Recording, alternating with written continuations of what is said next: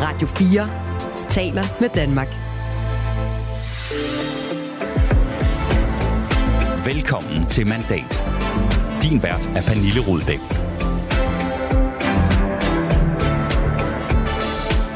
De skulle være de nye, moderne og moderate, men blev i den her uge indhentet af den MeToo-bølge, som ellers skyllede over Christiansborg lang tid før partiets stiftelse. Jon han søger overlov fra Folketinget resten af det her folketingsår. Så hvad nu for Moderaterne og Lykke? Er der riser i lakken, og kan partiet ryste sagen af sig? Det skal vi se på i dagens mandat. Vi skal også se frem mod den kampdag, der plejer at være en fest for alle de politikere, der kan teksten til den her. Når jeg ser et rødt flag smelle på en blank og frisk dag, Ja, men efter den seneste måneders tumult mellem regeringen og fagbevægelsen, så er Socialdemokraterne persona non grata på 1. maj-scenerne rundt omkring i landet. Bededagen fik forholdet mellem fagbevægelsen og regeringen til at lide et alvorligt knæk, og nu venter opgøret med seniorpensionen, eller gør det? Vi gør status på Socialdemokratiets rolle som ægte arbejderparti i sidste halvdel af udsendelsen. Velkommen til.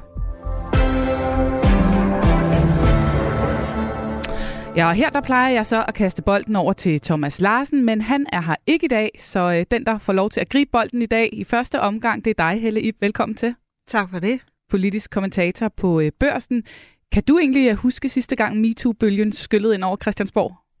Ja, der har jo været øh, nogle sager gennem de seneste år. Det er lidt som om først da den anden bølge skyllede ind over Danmark, var der øh, politiske partier og arbejdspladser rundt omkring i landet, der begyndte at tage den alvorligt. Ja, det var i øh, efteråret øh, 2020, hvor den her kampagne En blandt os øh, kørte hen over Christiansborg. Øh, 79 kvinder i dansk politik delte deres beretninger om sexisme og krænkelser, og det kom så til at koste en række politikere deres job, og partierne fik sat gang i et grundigt internt arbejde for at, at få ryddet op i det her. Men øh, dengang, der var der jo altså hverken et parti, der hed Moderaterne, og der var heller ikke noget folketingsmedlem, der hed Jon Steffensen. Og nu skulper MeToo-bølgen så en ekstra gang hen over dem. Hvor stort et skvulp har vi med at gøre i den her Jon Steffensen-sag, mener du? Jeg mener i hvert fald, at det er et opsigtsvækkende øh, skvulp, og det er det jo af, af, af mange indlysende årsager. Det ene er, at vi har at gøre med en, øh, en højt profileret øh, ordfører fra et regeringsparti. Øh, Øh, nu er han så ganske vist gået på overlov, men øh, en kulturordfører har jo øh, en vigtig stemme i debatten. Øh, det er også opsigtsvækkende, fordi øh, Jon Steffensen sådan set selv øh, i flere forskellige indlæg, mens MeToo-bølgerne øh, har skyldt ind over Danmark, har, har givet udtryk for sin helhjertede opbakning øh, til øh, opgøret, kulturforandringen, øh, kravet om, at unge kvinder selvfølgelig skal kunne agere på arbejdspladser, i politiske partier, uden at blive vurderet øh, på deres krop eller sexappeal eller noget. Øh, så vi har at gøre med et menneske, som i hvert fald øh, på overfladen har udtrykt stor, stor forståelse og sympati. Og endelig, øh, så er det jo også opsigtsvækkende, øh, fordi øh, Lars Løkke Rasmussen jo nu står og skal håndtere en sag, vi jo faktisk ikke helt kan sige nu, øh, hvor meget vi øh, kunne risikere at skade Moderaterne som regeringsparti i det hele taget. Ja, fordi der bliver jo ved med at, røre på sig i den her sag. Senest så er Jon Steffensen gået i rette med den udlægning af historien, der har været. Ifølge en besked, som han har sendt øh, til en, der har lagt den ud på Facebook, øh, så kendte han hverken øh, den her unge piges alder, eller han skriver også, at han var heller ikke klar over, at de egentlig var i det samme parti. Ændrer det noget, at han nu går i rette med, om han kendte hende og vidste, hvem hun var, og øh, vidste, hvor gammel hun var, eller ændrer det ikke noget? Jeg tror ikke, at øh, det her øh, intermezzo, eller hvad man skal kalde det, egentlig får konkret betydning for øh, Jon Steffensens egen øh, fremtid, eller Moderaternes beslutning om, hvad skal der ske, når han vender tilbage, hvis han vender tilbage efter sommer. Øh, lige nu står det lidt påstand mod påstand.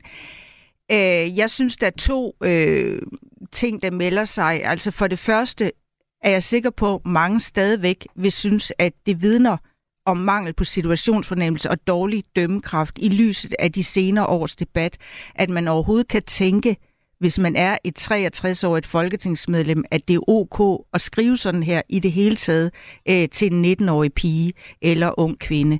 Men øh, bortset fra det, så er der selvfølgelig et eller andet øh, reelt, principielt øh, element mm. i det her øh, at forholde sig til. Og det er jo lige at minde hinanden om, hvad er det egentlig, der er essensen af MeToo. Øh, det er jo ikke nødvendigvis, at man øh, ikke må øh, lægge an på andre mennesker på en lidt kikset måde, eller at der ikke må være aldersforskel øh, mellem køn eller noget. Det er simpelthen øh, først og fremmest spørgsmålet om den ulige øh, magtrelation, den ulige placering i hierarkiet, hvor man så kan sige, at enorm aldersforskel øh, er en ekstra skærpende omstændighed. Det det jo øh, simpelthen handler om, og så, som Jon Steffensen jo paradoxalt nok også øh, selv har givet udtryk for, når han har skrevet indlæg i politikken, i Berlingske, øh, i MeToo-debatten, efter øh, Sofia Lindes opråb, og også andre unge øh, kvinder især, der har han jo sagt fuldstændig utvetydigt, vi skal lytte til ungdommen. Vi skal gennemføre den her kulturforandring. Han er 100 procent øh, på det her øh, opgørs øh, side, og at det handler om, at man som ung menneske, uanset hvor det er, man gør sin entré, selvfølgelig skal mm. kunne øh, vurderes på sine kvalifikationer, og ikke mødes med alle mulige øh, underlige kommentarer om, hvorvidt man har øh, en lækker krop eller ej, hvis hvis jeg nu kan oversætte det på den måde. Og det skal jo siges, at øh, den unge pige her selv har sagt, at det kan ikke passe, at han ikke vidste, hvem hun var, fordi at øh, deres korrespondence vidner om, at, øh, at det var noget med, at hun havde hængt øh, valgplakater op i Sønderborg, og det var ligesom det, der var afsæt for, for noget af den snak, øh, de havde, den korrespondence, de havde. Men hvis det nu er sådan, at Jon Steffensen rent faktisk ikke havde gjort sig klart, at, øh, at hun var i partiet, og hun var meget yngre.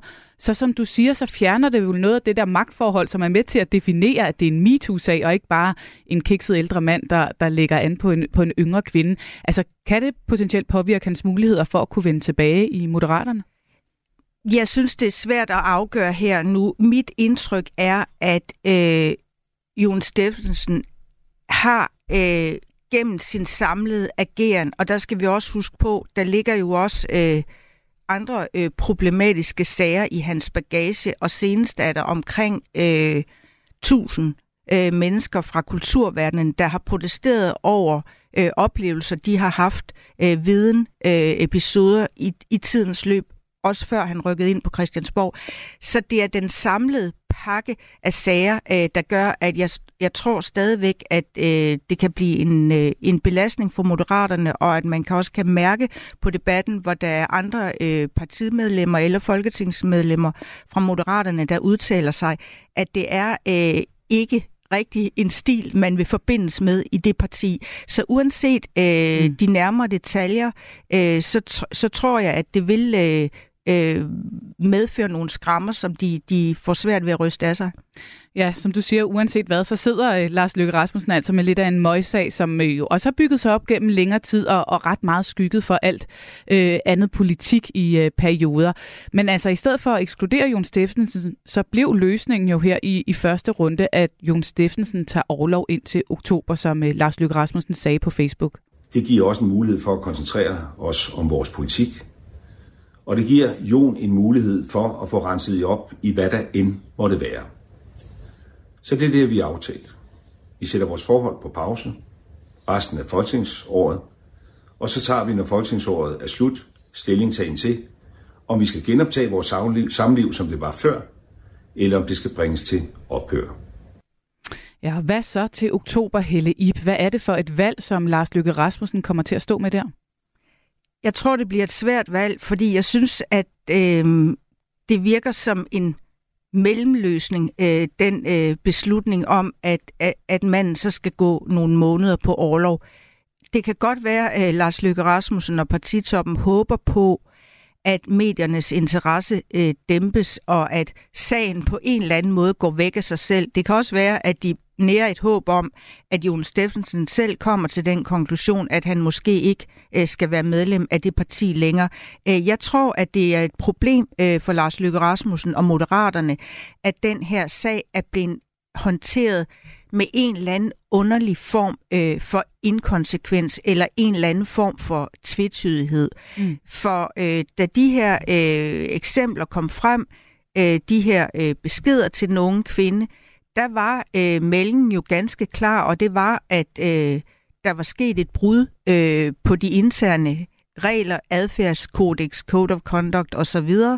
Øh, ministre, øh, partisekretær, gruppeformand udtrykt, at man tog det meget, meget alvorligt. Man tog afstand fra det.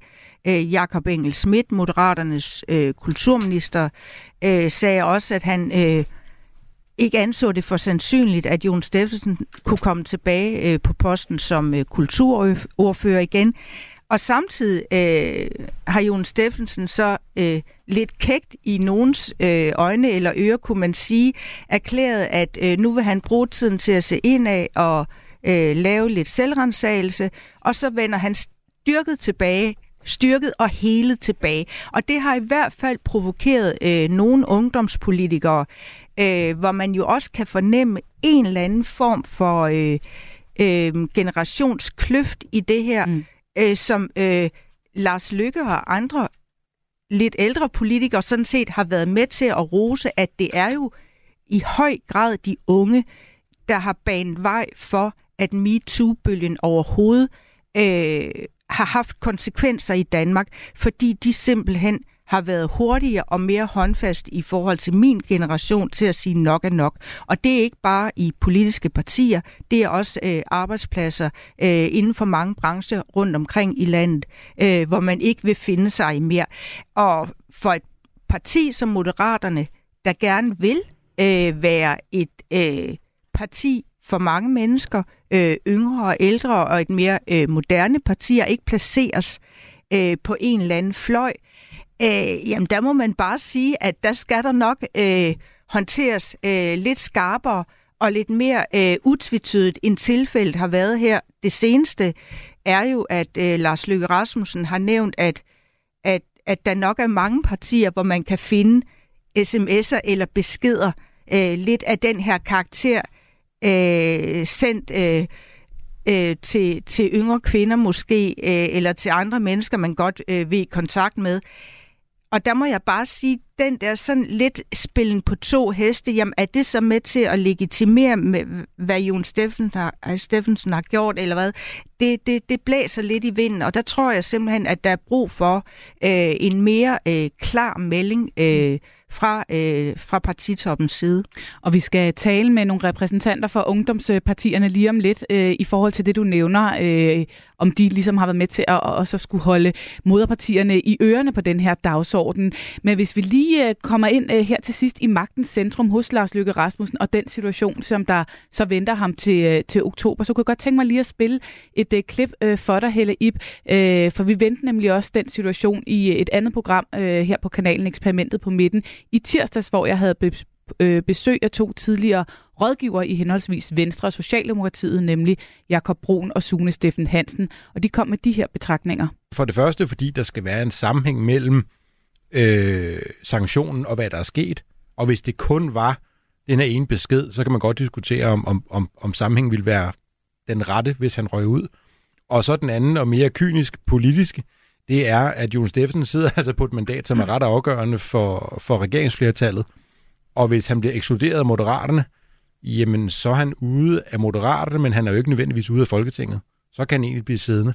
Så, så der er også bare den der kyniske magtpolitiske balance, der handler om mandat nummer 88, 89, 90. Dem behandler man nødvendigvis en lille bitte smule varsomt, og lidt mere varsomt, end hvis man havde rigtig mange mandater i overskud. Jeg vil sige, det vil sige en anden interessant betragtning det her. Det er, en ting er jo at beskytte regeringen, og det kan jeg godt forstå, at Lars Lykke gør ved ikke at ekskludere ham. En anden ting er, at de her sager sådan set også er karakter i på et tidspunkt kunne slide et parti op. Og en af de partier, der trods alt under omstændighederne har klaret sig rigtig fint nu her, det er sådan set Moderaterne. Mm. De har været mere resistente over for øh, reformer og den effekt, det har haft befolkningen, og øh, man kan sige, de har sådan set stået bedre end både øh, Venstre og Socialdemokratiet, og der kan man der kan sådan en sag, og særligt den karakter, den har fået nu her, faktisk gå ind pludselig og pille ved noget af den opbakning. Så på et tidspunkt kan det være et dilemma, hvor du står som partiformand og skal tænke, er det partiet eller regeringen? Mm. Det, det kan jeg godt se for mig. Ja, Helle øh, kan det her blive et valg for Lars Løkke i forhold til, om han skal skåne regeringen og, og bevare et lidt mere solidt flertal, end hvis han ikke har Jon Steffensens mandat, hvis han altså vælger at, at komme tilbage og sætte sig ned på løsgængerrækkerne og ikke øh, forlade øh, Folketinget? Eller at skåne partiet for at blive slidt op af, af et medlem, som bliver ved med at trække dårlige sager med sig? Jamen, det er jo så faktisk lidt et, et valg mellem pest eller kolera, fordi hvis øh, Moderaterne og Lars Lykkes håndtering af Jon Steffensen-sagen betyder, at øh, moderaterne også begynder at bløde i meningsmålingerne, så vil man jo i høj grad bidrage til den krisefortælling, der har været øh, om regeringen siden den start. Og der er det jo fuldstændig rigtigt. Moderaterne har jo været en kæmpe succeshistorie. Lars Løkke Rasmussens eget øh, utrolige comeback i politik, øh, og det forhold, at Socialdemokraterne og Venstre øh, har lidt meget under den første ballade, øh, der har været om øh, regeringsdispositioner, jamen der er Moderaterne øh, stort set gået fri. Hvis man nu lader sig selv trække ned øh, i en dårlig øh, vælgerstemning og spiral, øh, så bliver det jo under alle omstændigheder et problem, både for moderaterne, men også for hele regeringen. Omvendt kan man sige, øh, det er jo rigtigt, at hvis øh, Jon Steffensen blev ekskluderet og øh, valgte at blive løsgænger eller går et helt andet parti, så mister øh, regeringen øh, endnu et mandat i det i forvejen meget øh, skrøbelige flertal, der er. Og det kan selvfølgelig betyde noget i enkeltsager, øh, hvor man så bare må sige, hvis man kun har et mandats flertal, jamen så kræver det enormt meget disciplin i alle tre øh, folketingsgrupper, når man skal tage stilling i udvalgte sager, øh, seniorpensionen, øh, uddannelsesbeskæringer øh, osv. De kontroversielle ting, øh, skattelettelser, der må komme op, de ting, vi ved, der ligger i regeringsgrundlaget. Så øh, selvfølgelig tror jeg, at alle de her overvejelser spiller ind. Man skal så bare heller ikke overdramatisere og tro, at øh, hvis Jon Steffensen er væk, at så øh, vakler øh, regeringsflertal øh, lige frem i en grad, så det kan koste øh, regeringen livet. Fordi der skal man lige huske på, at hvis øh, regeringen så skulle bringes i en situation, øh, hvor der faktisk var nærmest et flertal for at vælte den, så ville det jo betyde, udover at en ekstra skulle smutte, så ville det betyde, at hele resten af Folketinget skulle råde sig sammen imod mm. øh, regeringen herunder de radikale, som man nok må sige ikke har lige den største øh, interesse i at, at, at, at true med at udløse valg endnu en gang. Men selvfølgelig kan det godt blive et, et problem øh, i det daglige, hvis man øh, har et meget, meget øh, snævert flertal. Vi kan lige slutte med en øh, sms fra øh, en af vores øh, lyttere, Tommy Ligård, der har skrevet ind på 1424. Han siger, spændende emne. Kan moderaterne ryste skandalen af sig, og hvordan kunne Socialdemokratiet ryste skandalen om Jeppe Kofod af sig? Jon Steffensen skrev sms. Jeppe Kofod havde sex med en 15-årig DSU'er på et partimøde, røg til EU, kom tilbage og blev Danmarks udenrigsminister, og igen efter valget er nu tilbage i Folketinget. Øhm. Det er jo en reminder om, at alt kan ske i dansk politik, Helle Ip, og at øh, med tiden, så, øh, så det, der synes umuligt nu, kan pludselig blive muligt igen. Hvem ved, hvor vi er til oktober, om, øh, om bølgen har lagt sig så meget, at øh, han faktisk kan glide ind i, øh, i Folketingsgruppen igen? Altså, jeg har i hvert fald svært ved selv at svare på det nu, og, og, og sagen om Jeppe Kofod er jo også et godt eksempel, fordi man forstår godt, at øh, vælgere, øh, lytter, ser, læser øh, bliver ved med at smide eksempler på inkonsekvens øh, i hovedet på, øh, på partierne, fordi det er ikke altid, at der, der er en eller anden form for øh, synkronitet eller parallelitet øh, i, i, i den handling, man har foretaget, og så den konsekvens, det har fået. Og der må man bare øh, konstatere, og det tror jeg sådan set øh, alle arbejdspladser, uanset om det handler om øh, politik eller hvilken branche det er, gør klogt i at notere sig, at der er stadigvæk en kulturforandring i gang. Tidsånden øh, kan blive skærpet, hvis man kan sige det på den måde. Øh, så det, øh, man kunne øh, trække lidt på skuldrene af og håbe øh, gik over af sig selv øh, for et halvt eller to år siden, jamen der er der altså ved at komme nye boller på suppen, og så kan det godt øh, øh, gå hårdt for sig, når, når det udfoldes for fuld åben tæppe. Jeg håber, der er blevet noteret ned derude, måske også i Moderaterne. I hvert fald tusind tak for besøget, Helle Ip, politisk kommentator på Børsen. Selv tak. Du lytter til Radio 4. Og midt i sagen om uh, Jon Steffensen, der står et uh, ungdomsparti, der kun akkurat er blevet stiftet, men uh, det har altså ikke forhindret de unge moderater i at sparke hårdt og kontant til moderpartiet i den her sag. Helt klart så håber jeg jo, at uh, Jon på den ene eller anden måde uh, forlader Folketingsgruppen og øh, forlader Moderaterne øh, helt. Men lige nu, så gør vi alt, hvad vi kan for at lægge øh, pres på Moderaterne og på Jon Steffensen for at sende et klart signal om, at øh, vi Unge Moderater ikke accepterer den adfærd, som han, øh, han har vist.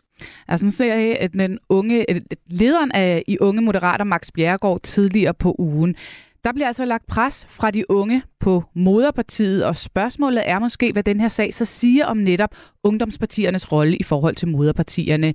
Er der en forskel på, hvordan man ser grænser og principper i de to generationer, og hvor meget kan et ungdomsparti reelt presse moderpartiet og også forvente at blive hørt? Det skal vi debattere nu. Velkommen til, Maria Ladegaard. Tak. Formand for Venstres Ungdom, og også velkommen til dig, Simon Fending. Mange tak skal du have formand for Liberal Alliances Ungdom og med fra vores studie i Aarhus. Maria Ladegaard, lad mig starte med dig. Hvordan ser du egentlig på unge moderaters rolle i den her sag? Jeg synes, jeg synes de er seje. Altså, øh, jeg er meget imponeret over, at de, øh, som så øh, også nystiftet Unge Ungdomsparti, virkelig står op for, øh, for deres principper. De har min, øh, min, øh, min, min, virkelig min, min største respekt.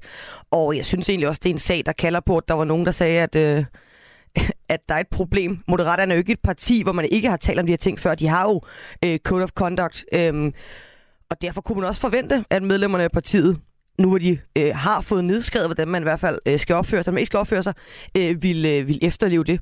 Og så er det der påfaldende, at det igen, igen, igen er de unge, der skal øh, tegne streg Synes du også, det er påfaldende, Simon Fending? Altså, man fristes jo lidt til at blive sådan lidt SF-agtig at være sådan, er der, er der en voksen til stede? Fordi både Ellen og Max, der er, der er formænd for øh, forpersoner for unge moderater, øh, er, altså, er, jo, er jo de eneste voksne i, i den her sag, synes jeg. Øh, men det viser jo også, at man trods alt kan, kan lægge en eller anden form for pres, men, men måske lige i Moderaterne, så handler det jo også om, altså det er jo et, øh, et ungdomsparti, der har været der i ja, øh, blev stiftet for en måneds tid siden, hvor øh, Moderaterne som, som parti jo også i, i ret vid udstrækning er oppebåret af jamen, i, i vid udstrækning en person, hvor det, det måske også desværre gør, at, at de ikke føler sig lige så kaldet til at, til at lytte, som, øh, som udefrakommende måske vil synes var, var rimeligt. Og jeg er jo også enig i, at jeg synes, at unge moderater gør et øh, forrygende stykke arbejde. Jeg har massiv respekt for dem. Lad os øh, lige prøve at rise forløbet lidt op. Altså, den 19-årige, der fik sms'en, er jo selv medlem af Unge Moderater, og da historien så kom frem, så sagde ledelsen i Unge Moderater klart og tydeligt, at de ikke mente, at man kunne være en del af Moderaterne, hvis man sendte sådan en besked. Og så mandag aften, der holdt Lykke det her krisemøde med Jon Steffensen, som resulterede i en overlov, altså ikke i en eksklusion. Unge moderater slår så igen fast, at de ikke mener, at man hører dem til i partiet, hvis man ikke overholder partiets Code of Conduct.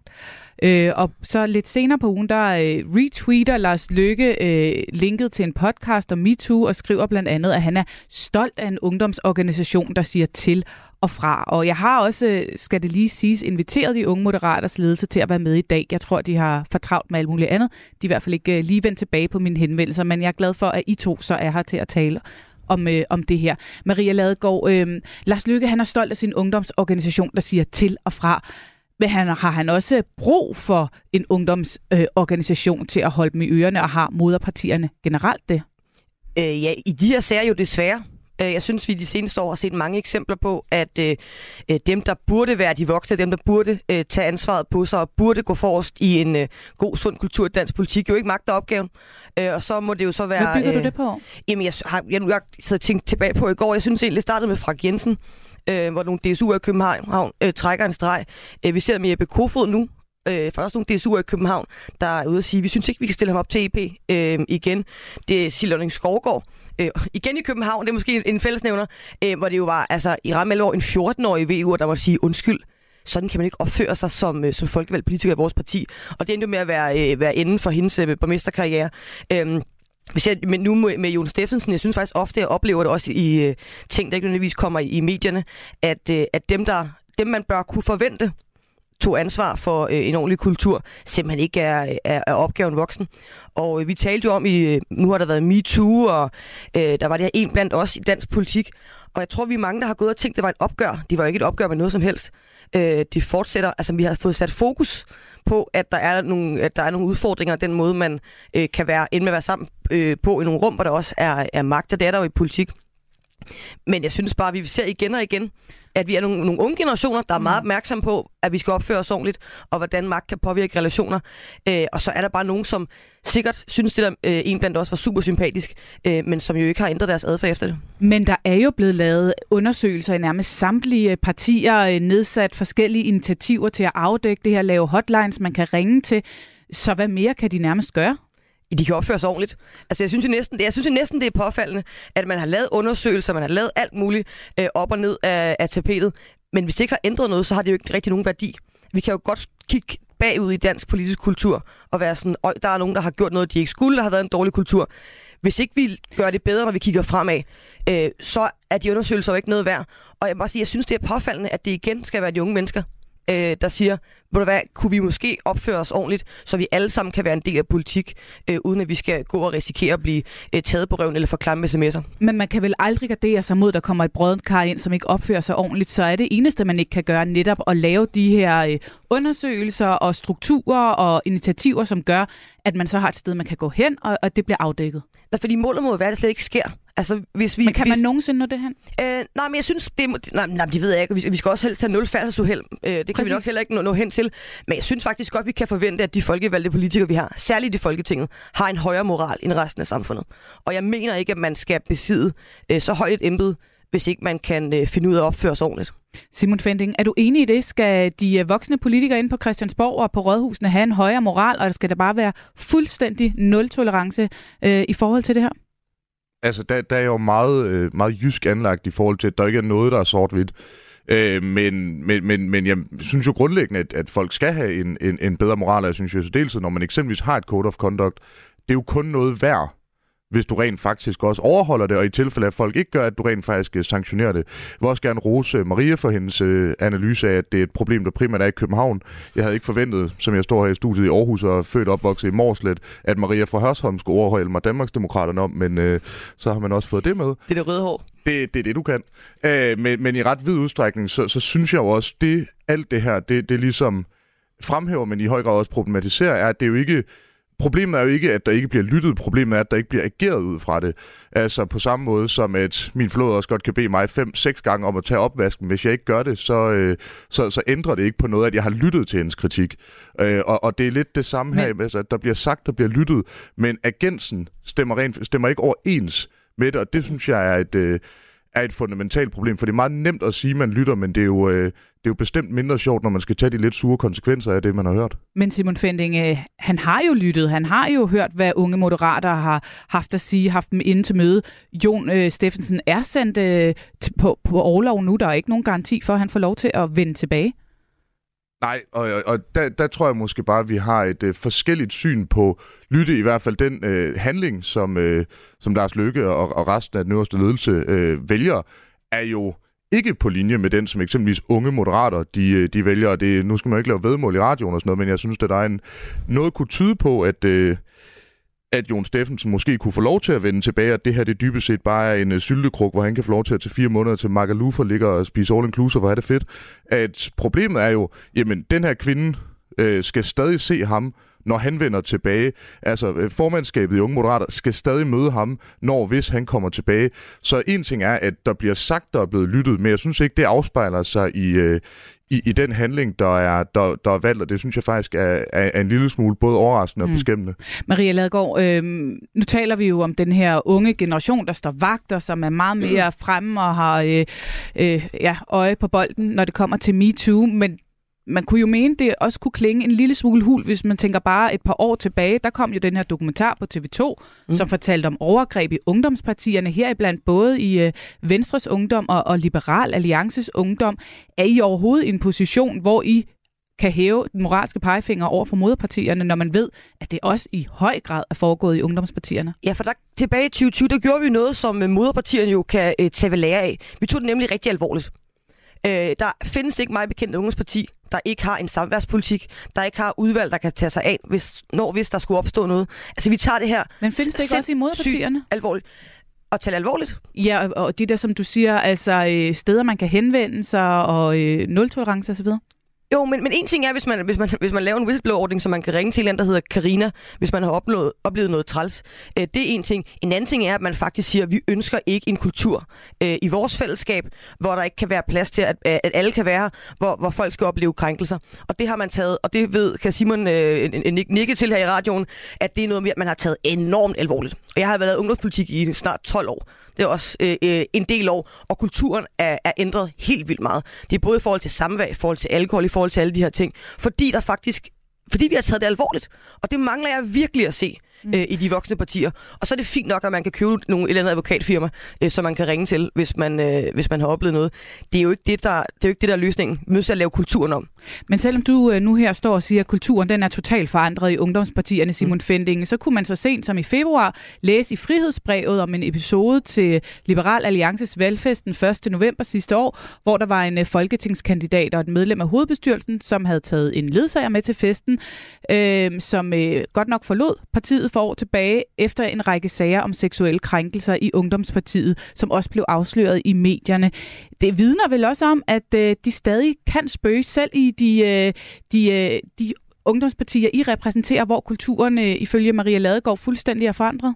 Men, men vigtigt at understrege, jeg synes også, at kulturen er forandret, og netop, øh, som Maria også sagde tidligere, jamen, øh, altså målet må altid være en nulfejlskultur, men det, der er lige så vigtigt som at undgå at begå fejl, er også, hvad gør man så, når de her fejl er begået? Altså, vi, vi har været ekstremt privilegeret øh, de, de sidste, øh, en del år i hvert fald, øh, efter jeg, øh, jeg kun udtalte mig for det, jeg øh, kom i formandskabet der, men altså, vi har haft et rigtig godt samarbejde, når der har været nogle ting, som er gået galt, så har vi fundet en løsning og arbejdet videre. Øh, og, og den sag der var selvfølgelig træls, men så satte vi os ned, diskuterede det, fandt løsning og kom videre. Og, men og ikke også det, man gør i, øh, i moderpartierne?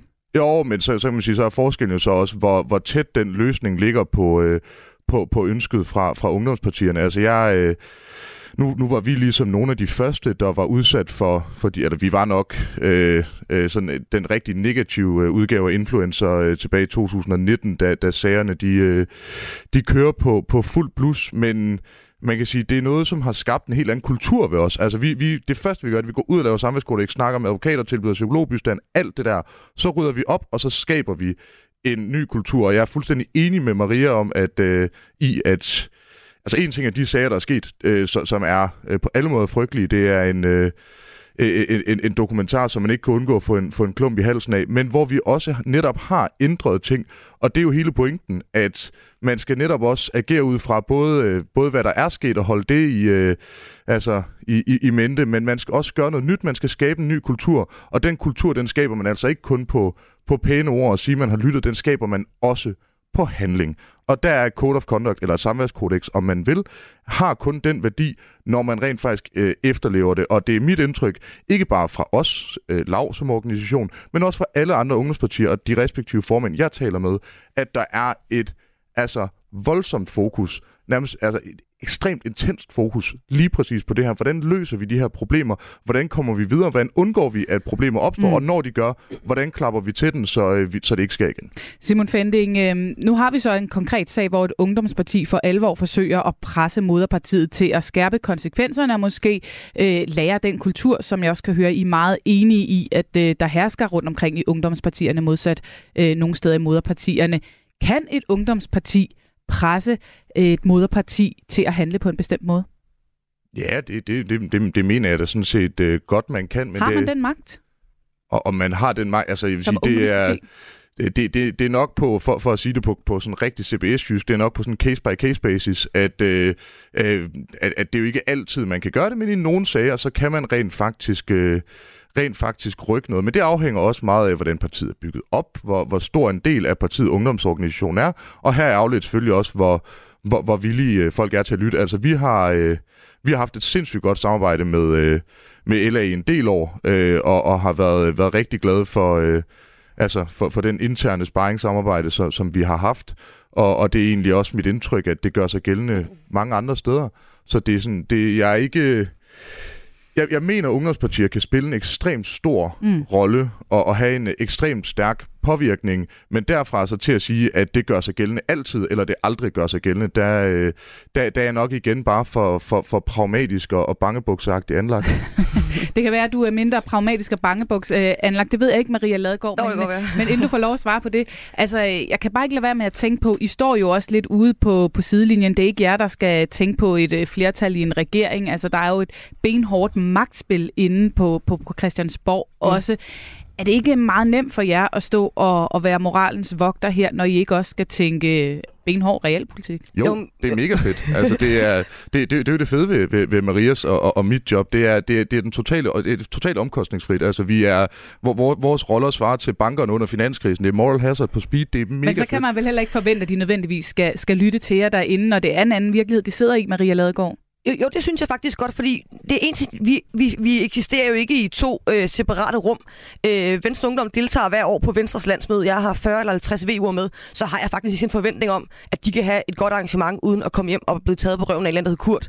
Øh, og det samme for, gælder for unge moderater for Liberal Alliance. Vi laver jo mange ting sammen. Øh, og de er rigtig glade for vores hjælp øh, på alle mulige andre tidspunkter. Jeg synes også, de skulle tage imod vores hjælp, når vi kommer til dem og siger, at de skulle lære at opføre os ordentligt. Fordi vi har ansvar for vores unge medlemmer, og øh, det er da påfaldende, hvis det skal være ungdomsformændene, der skal sørge for, at de får en god oplevelse, og ikke dem, der rent faktisk sidder på magten. Men i sidste ende, Maria Ladegaard, bare kort her til sidst. Mener du, det skal være de unge moderater, der bestemmer øh, udkommet af sagen om Jon Steffensen? Jeg mener, hvis moderaterne ikke kan finde ud af at tage noget ansvar, så må det jo blive de unge igen.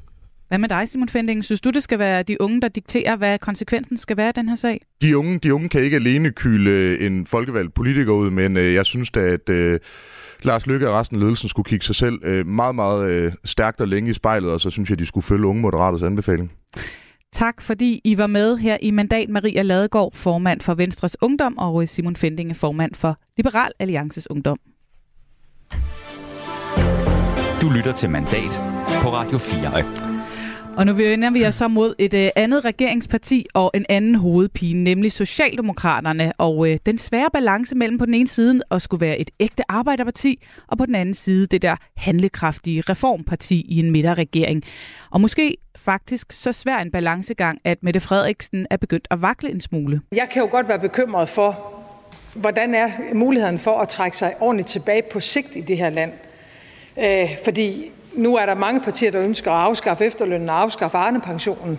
Og hvor, hvor stiller det så rigtig, rigtig mange lønmodtagere øh, på, på arbejdsmarkedet? Derfor var mit håb også, at vi ville kunne lave noget, flere partier, altså så også vores seniorer ved, hvad man har at gøre godt med i fremtiden. Men, men det ser svært ud i det her folketing. Ja, den her bemærkning fra Folketingssalen i tirsdags tiltrak sig noget opmærksomhed, og nu har jeg fået besøg af to af dem, der stussede lidt over det her udsagn. Velkommen til, Erik Holstein. Tak for det politisk kommentator på Alting, og også velkommen til dig, Sebastian Risbøl Jacobsen. Tak. Politisk redaktør på A4 Aktuelt, Erik Holstein. Hvorfor var det så interessant, det som statsministeren sagde her? Jamen det er jo fordi, at øh, spørgsmålet om seniorpension, det var været udviklet til en fuldstændig fuldtonet katastrofe i stil med Stor Bededag, eller måske endnu værre end Stor Bededag for Socialdemokraterne. Øh, men samtidig så det ud som, at, at øh, de var fanget i det, fordi øh, det står i, øh, i regeringsgrundlaget, at man øh, skal øh, lave en slags samkøring af seniorpensionen og Arne-pensionen, som jo altså betyder en forringelse af seniorpensionen. Øh, og derfor øh, var selve fortællingen om den her regering jo, at man står fast på det, der står i regeringsgrundlaget. Det er en flertalsregering, man bøjer sig ikke for pres. Øh, så det der begyndte at komme en åbning for Mette Frederiksen i den der sag, hvor, hvor det ser ud som, at regeringen måske alligevel vil renoncere på det der med seniorpensionen. Det er jo dybt interessant. Det er jo interessant i forhold til fortællingen om regeringen, og det er jo interessant i forhold til det der kæmpemæssige uvær, der var ved at bygge sig op omkring Socialdemokraterne igen.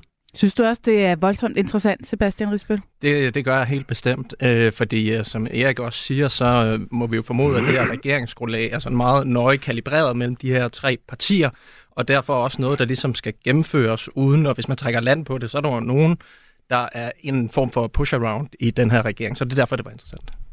Lad os øh, lige få ridset op, fordi som I siger, det står jo altså sort på hvidt i regeringsgrundlaget, at øh, det seniorpension den skal afskaffes, og i stedet så skal Arne-pensionen styrkes, så der både kommer en model, hvor man kan få det som en, en rettighed, når man har været et vist antal år på arbejdsmarkedet, men også blive visiteret til den. Men alt andet lige, når man ser på det beløb, man vil få udbetalt, hvornår man vil kunne trække sig i forhold til pensionsalderen, så er det svært ikke at se det som andet end en forrængelse, og det er også den kritik, der ligesom er havlet ned over øh, regeringen den seneste tid.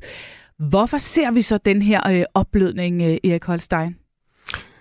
Ja, den eneste forklaring, der er på det, det er jo, at øh, Socialdemokraterne ikke rigtig kunne tage mere vand ind. Altså, de har jo i forvejen mistet øh, 7-8 procentpoint siden valget. De, de ligger omkring de 20 i en række af meningsmålingerne, hvor de fik de der øh, omkring 28 ved valget. Og, og, og det, øh, det, er, det er altså sig selv helt katastrofalt. Forestiller man så, at seniorpensionen bygget oven på store bededag, så Socialdemokraterne permanent kom til at ligge øh, under 20 procent, så vil der altså begynde at komme et, et regulært oprør måske mod Mette Frederiksen. Der, altså hun, hun står fantastisk stærkt i sit parti, har haft kontrol over det øh, indtil nu. Men altså, øh, man har jo begyndt at bruge sig ekstremt kraftigt i, øh, i fagbevægelsen, øh, og man hører også nogle pip omkring øh, fra, fra lokalformanden efterhånden. Og situationen i folketingsgruppen er jo det, at øh, sådan en, en tredjedel eller en fjerdedel i øjeblikket kan se frem til ikke at blive genvalgt. Øh, og det er altså en helt uholdbar situation at være bevæge sig ind i. Øh, så man var nødt til at reagere på en eller anden måde, men problemet er bare, at man bevæger sig afsted hen, hvor der ikke rigtig nogen gode løsninger, fordi mm. øh, det giver nogle, en anden syg problem, at man bøjer sig i den her situation.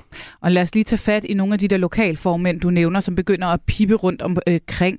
Øh, øh, politikken havde sendt en rundspørg ud til ja, 282 socialdemokratiske formænd i kommuner, kredse, lokalforeninger 61 svarede, og 36 af dem mente, at det var en dårlig eller meget dårlig idé at afskaffe seniorpensionen i sin nuværende form. En af dem, det er Vagn Jul Larsen, som er formand for Socialdemokratiet i Harlev Fremlev ved øh, Aarhus. Øh, vi var jo så glade, da vi fik Arne pensionen, og vi vandt jo også et valg på den. Øh, og, og nu forbedrer man den også og kalder den hvad det hedder, Arne Pension Plus. Men realiteten er jo, at man så vil nedlægge øh, seniorpensionen, og dermed så forringer man forholdene for en lang række af pensionister øh, med helt op til 4.000 kroner om måneden, og, og det kan jo ikke passe øh, som socialdemokrat, øh, socialdemokrater. Og øh, han er ikke alene. Johnny Kenneth Christensen, som er lokalformand i Funder og Kravlund i Silkeborg, og som også er næstformand for 3F i øh, Bjergbro Silkeborg. Han kan godt forstå, hvis øh, Mette Frederiksen hun vakler en smule. Jamen, det, det kan jeg godt forstå. Hun synes, det ser svært ud, fordi hun ved jo, at øh, hvis at hun stadigvæk får det gennemført, så har hun jo ikke hendes opbakning fra os andre længere. Vi kan jo ikke blive ved med at så støtte op om noget, der ikke, hun ikke er lydhør over for, hvad vi andre kommer med af forslag. Og det, på lang sigt, så synes jeg, at øh, hun skulle tage, øh, tage og lytte til kritikken for en gang skyld, og så, og så bare lade det blive, som det er nu, og så måske finde nogle små forbedringer. Ikke øh, noget, der gør det ringere. Sebastian Risbøl Jacobsen, øh, der er et bagland, der presser, der er en opposition, der presser, der er meningsmålinger, der presser. Øh, øh, hvor, hvor, hvor ligger den største trussel og lurer for Mette Frederiksen? Altså, der, der, der er de her kritiske stemmer i baglandet her, og det kan godt vokse til et problem, men det skal jo ligesom, før det rigtigt bliver et problem for Mette Frederiksen, så skal det ligesom trænge ind i Folketingsgruppen, og der er nogle muren i krone, og nogle den her berømte anonyme socialdemokrater begynder at pible frem. Så hun kan i, være helt øh, ligeglad med baglandet?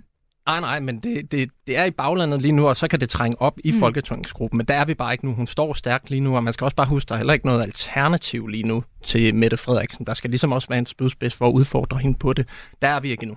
Men du, du, du hører, det begynder lidt i Folketingsgruppen, eller hvad? Ja, altså, der var i børsen nogen, der ligesom udtalte noget bekymring omkring topstyring mm. og sådan noget. Og der er, der er også en utilfredshed der generelt omkring det her med seniorpension. Øh, det er bare ikke så specifikt blevet sagt højt nu. Men det er lang tid siden, vi har hørt de der anonyme socialdemokrater mm. træde frem og udtale sig øh, til baggrund og uden for citat til aviserne. De pipler frem.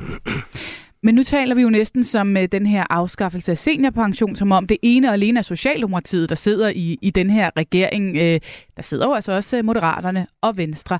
Kan Mette Frederiksen bare bakke på den her, som de jo alt andet lige har set hinanden i øjnene og skrevet ned i regeringsgrundlaget på hele regeringsvejene? Eller sidder der ikke nogen moderate eller venstrefolk, som egentlig gerne vil holde fast i, at den her seniorpension skal afskaffes, Erik Holstein? Det er jo et interessant spørgsmål, altså fordi det, det er jo rigtigt, helt rigtigt, hvad du siger. Hun kan jo ikke bare sådan suverænt selv bestemme, om, om man dropper det forslag eller ej. Så må jeg selv gå ud fra, at det hun sagde i, i øh, statsministerens spørgetime der i tirsdags, hvor hun, hvor hun bakkede på det, at det var afstemt med de andre på forhånd.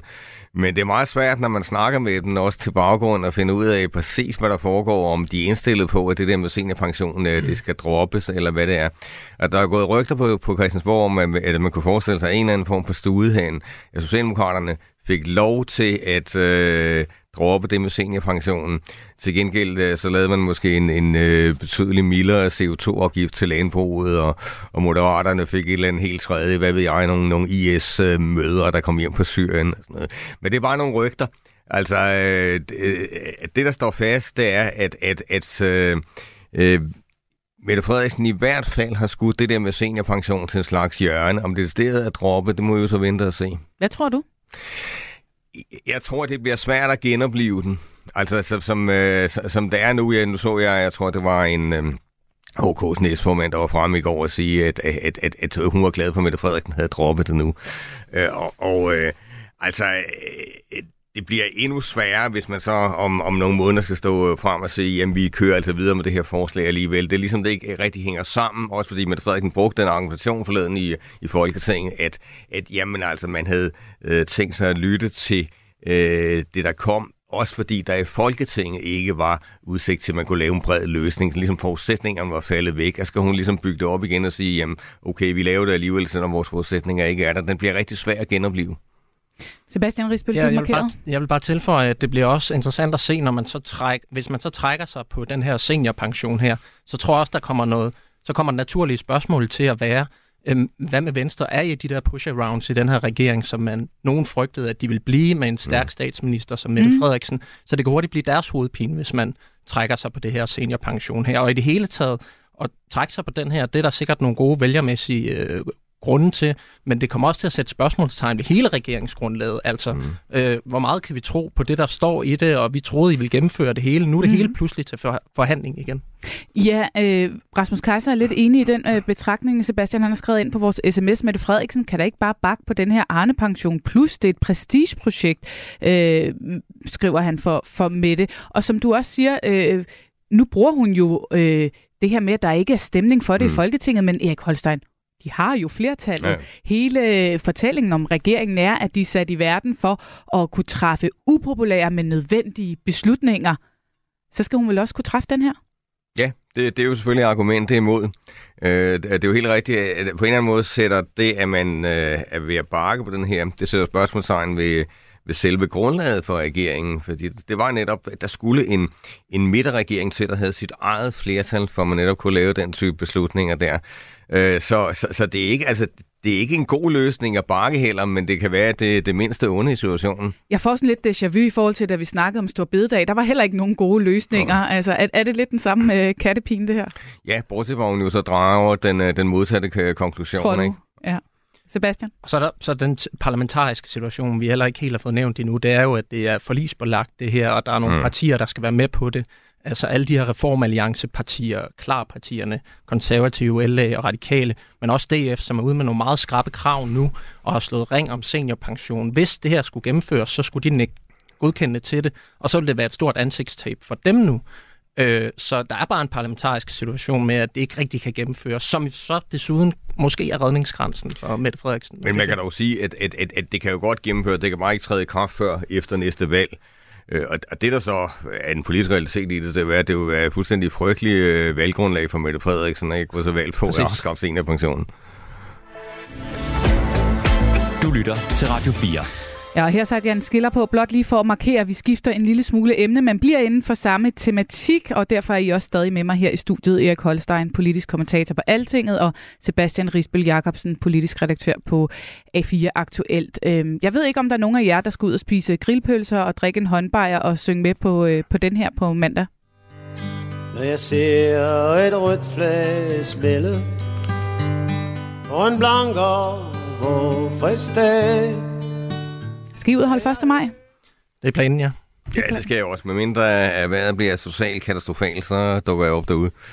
Nu har vi jo uh, talt om Socialdemokraternes dilemma om seniorpensionen, og man kan jo sige, at det måske i virkeligheden også handler lidt om Socialdemokraternes fortælling, historie og selvopfattelse som et arbejderparti, som jo efterhånden, øh, og som jo efterhånden har fået et noget skræntende forhold til fagbevægelsen.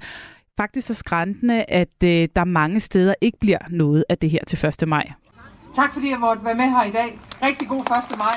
Og tak for indsatsen alle sammen.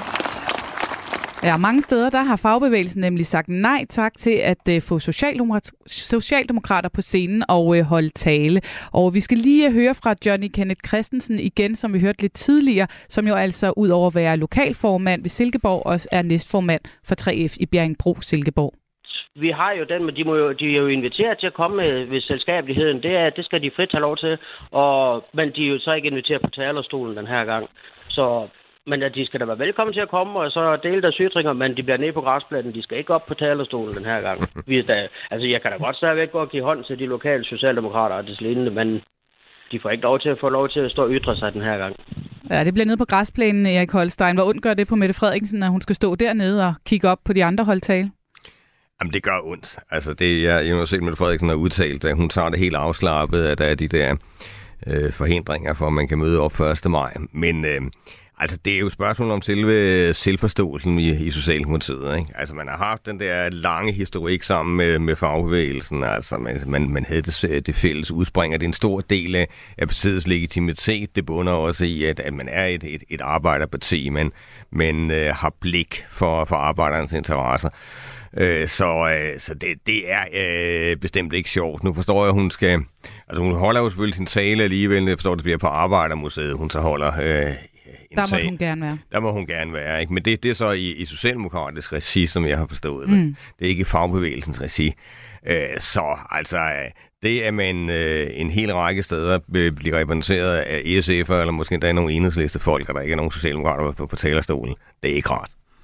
Og, og det, er, det er jo det er jo Mette Frederiksen. Hun har så ikke fået invitation, men hvis vi går længere ned i gelederne i Folketingsgruppen, så er der jo nogen, der ikke bare ikke har fået invitation, men har fået reddet den midt over, og nu har en tom kalender den mm. dag. Og der tror jeg, det gør rigtig, rigtig ondt. Altså, det er Folketingsmedlemmerne i den Hvordan har de fået socialdemokratiske den gruppe. øh, skrevet over? Forklar lige, hvad du mener med det. De er blevet inviteret til et arrangement 1. maj, og så store bededag-balladen, og så er de ligesom sagt, ej, du kan desværre ikke komme på scenen alligevel. Og det er der mange, der har oplevet, og for dem gør det rigtig ondt, fordi der er det her, den lokale fagbevægelse, det er en rigtig, rigtig stor ressource for Mm. dem øh, på alle mulige øh, øh, ledere og kanter med, med valg, hjælp på frivillige på valgdagen og, og alle de her ting, men de er også bare en ressource, hvor man lige afprøver noget politik af og får noget inspiration og henter noget legitimitet og sådan noget. Og, det, og den knækker jo øh, en lille smule, når de øh, får reddet invitationer. Så hvor stor skade har det her forhold mellem fagbevægelse og Socialdemokratiet lidt? Altså bliver de nogensinde venner igen, Sebastian?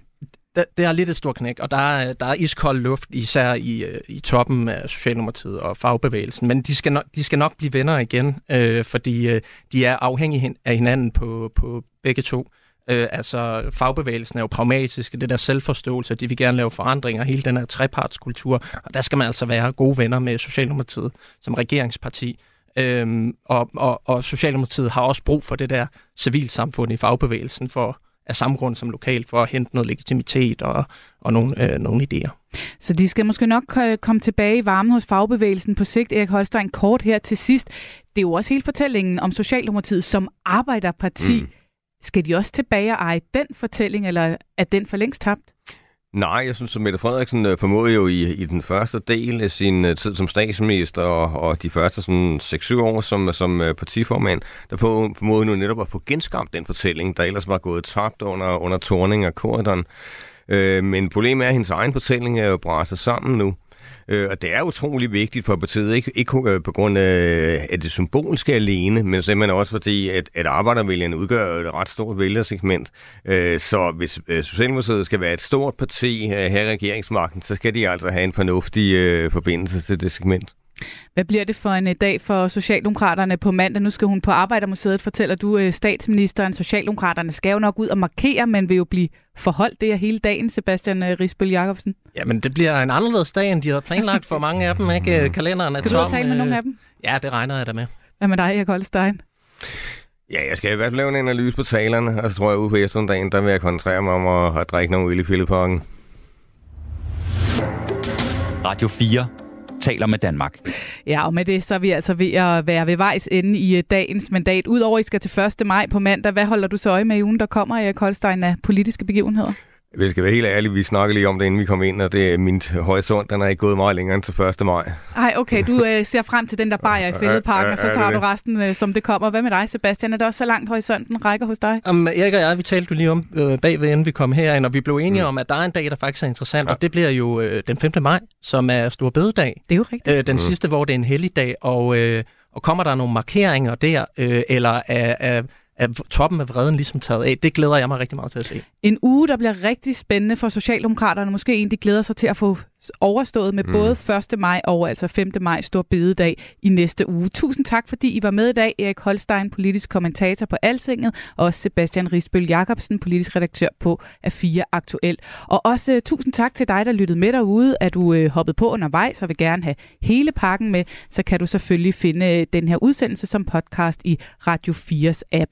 Jeg er tilbage igen med mere politik til dig på tirsdag. Kasper Dahl byder inden for i det blå hjørne i morgen her på kanalen kl. 11.05. Vi lyttes ved. På Radio 4 får du hver dag nyt fra dansk politik. Der er altså ikke ret mange mennesker, for hvem selve stor bededag hmm. betyder noget. Vi nuancerer det politiske landskab. Man kører fuldstændig hen over den danske model. Og giver fløjene en plads i debatten. Du vil gerne have, at vi ikke skal tage ansvaret for noget, fordi vi skal sende det til folkeafstemning. Nej, jeg synes faktisk ikke, det er ikke at tage ansvar at sende ting til folkeafstemning, Jens. Overhovedet. Lyt med alle hverdag kl. 11.05. Radio 4 taler med Danmark.